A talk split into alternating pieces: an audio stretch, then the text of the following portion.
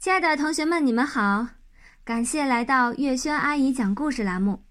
今天我们继续来讲《超级市长》第四集：施政纲领和才艺展示。报名过后啊，就要出赛了。出赛的内容呢，只有两项，一项是施政纲领演讲，一项是才艺展示。马小跳既不懂什么叫施政纲领，更没有什么才艺可以展示。马小跳，你让我们相当的失望。唐飞只要遇事不顺就会抱怨。那时候你家里让你学钢琴，你为什么不好好学？在紧急情况下，你一样才艺都拿不出来，我们怎么帮你？唐飞忘记了，那时候他给马小跳出了许多破点子，传授了许多烂经验。马小跳才成功的没有把钢琴学下去。跟唐飞相反，只要遇事不顺，张达就会积极的想办法。跆拳道算不算才艺？张达会跆拳道，短短的几天里，他甚至可以教马小跳几招。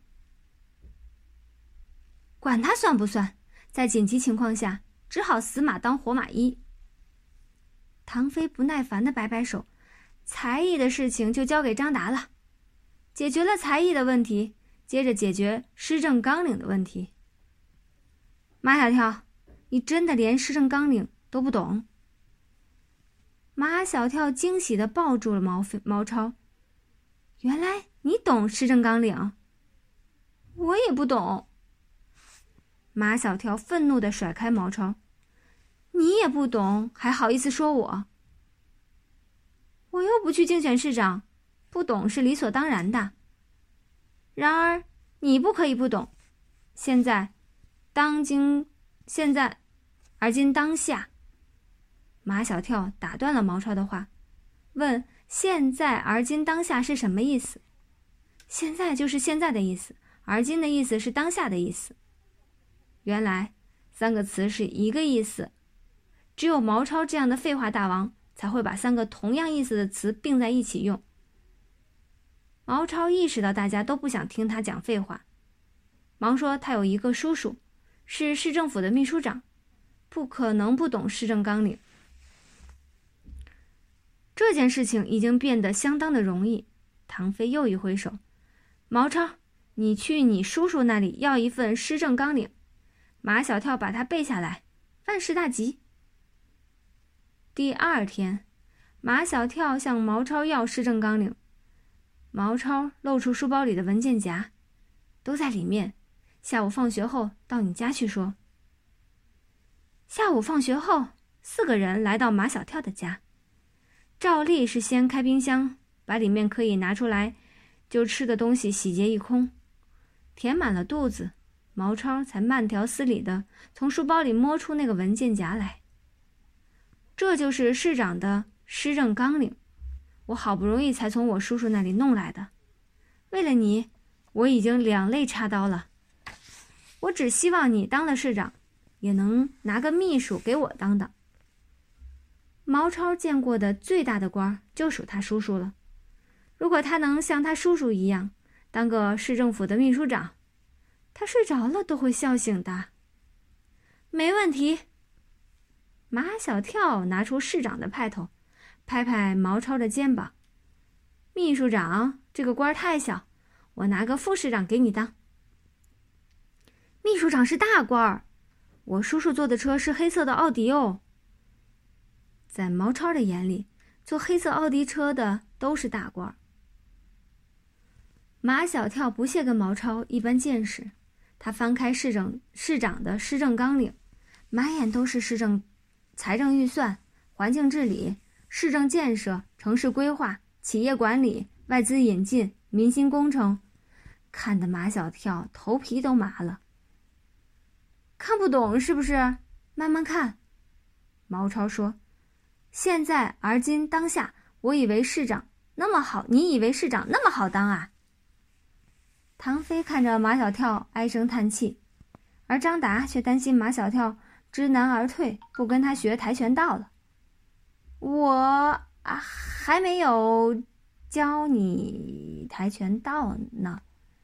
马小跳立刻忘记了让他伤脑筋的施政纲领，一门心思跟张达学起跆拳道来。练跆拳道的都有专门的服装和腰带，马小跳没有。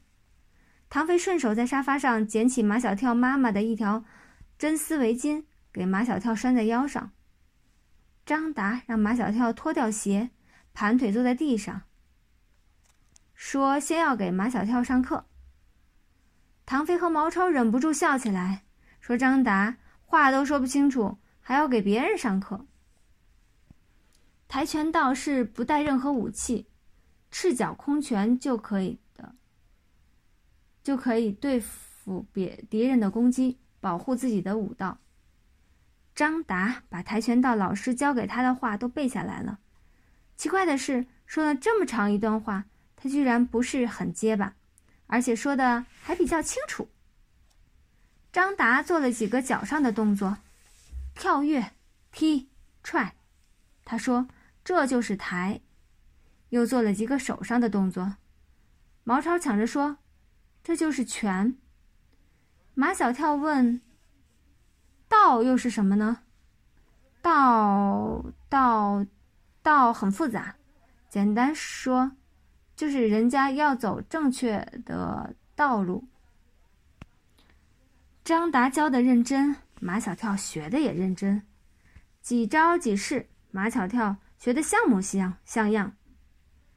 晚上，马小跳皱着眉头，一直钻研那份让他头发、头皮发麻的施政纲领。马天笑先生把施政纲领拿过来翻了翻，问马小跳：“你看得懂吗？”马小跳摇头：“看不懂。”马天笑先生就笑了：“看不懂，你还装模作样的看他做什么？去竞选市长啊！”必须要演讲施政纲领。对一个好市长来说，能得到市民的拥护，比施政纲领更重要。马小跳问他爸爸：“怎么才能得到市民的拥护呢？”要让市民过上幸福的生活。什么样的生活是幸福的生活？马天笑先生反问马小跳。你想过什么样的生活？马小跳想过这样的生活：早晨上学不要太早，九点钟正合适；下午放学不要太晚，三点钟差不多。